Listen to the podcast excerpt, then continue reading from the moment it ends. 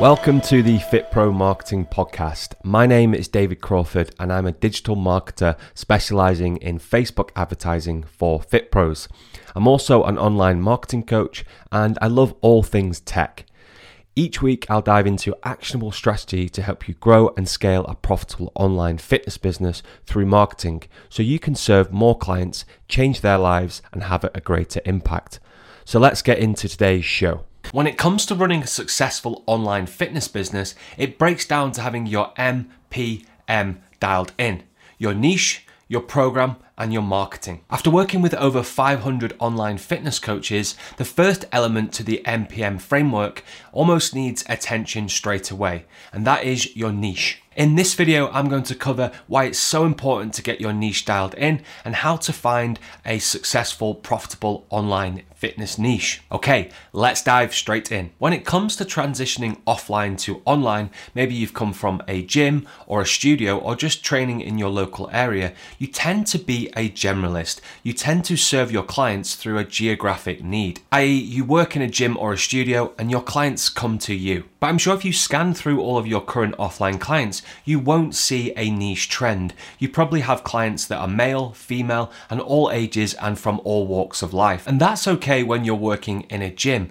but when you transition online, this has to change. You have to have a strong online fitness niche. Why? Because now prospects aren't coming to you like they did in the gym. You have to go out there and find your prospects. And this is really when the marketing matters. Okay, so first of all, I want to debunk some myths when it comes to choosing your online fitness niche. And I also want to give you three truths. So the first truth is your online fitness business will grow dramatically faster if you niche down and instead of serving lots of different clients in different niches, just serve one niche. Become a specialist. The second truth is that it's not important to choose a niche that isn't competitive. Actually, it can be quite the opposite. You can choose a competitive niche because if it's competitive, it usually means that there's profit to be made. If other people are doing it, then you can do it as well, and there's plenty to go around. And the final truth, and I think this is the most important truth, that the niche should mean something to you. Maybe you've been through this exact struggle that this niche faces.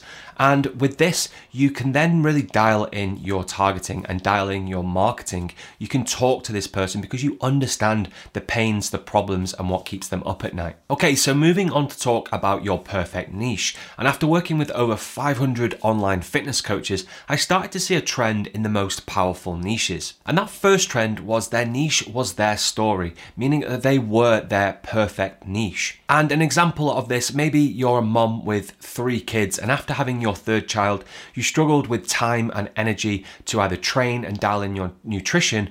But through your coaching, you coached yourself and you came through that and you found a framework and a program that helped you.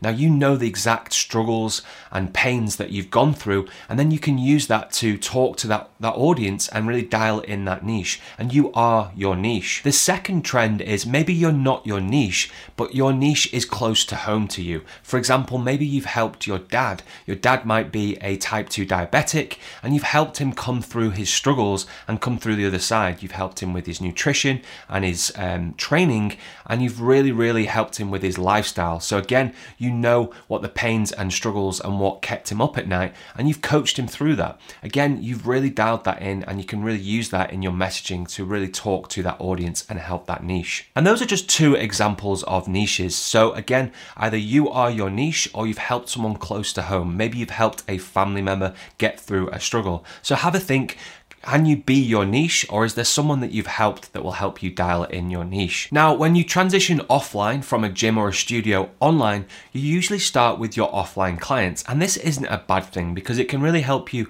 build some initial revenue and start to get some systems and processes in place. But as you want to scale your business, you really need to dial in your niche because those offline clients, like I mentioned, will be heavily location driven, meaning they they live close to your gym and they come to you. An example of this might be that your niche is entrepreneurs.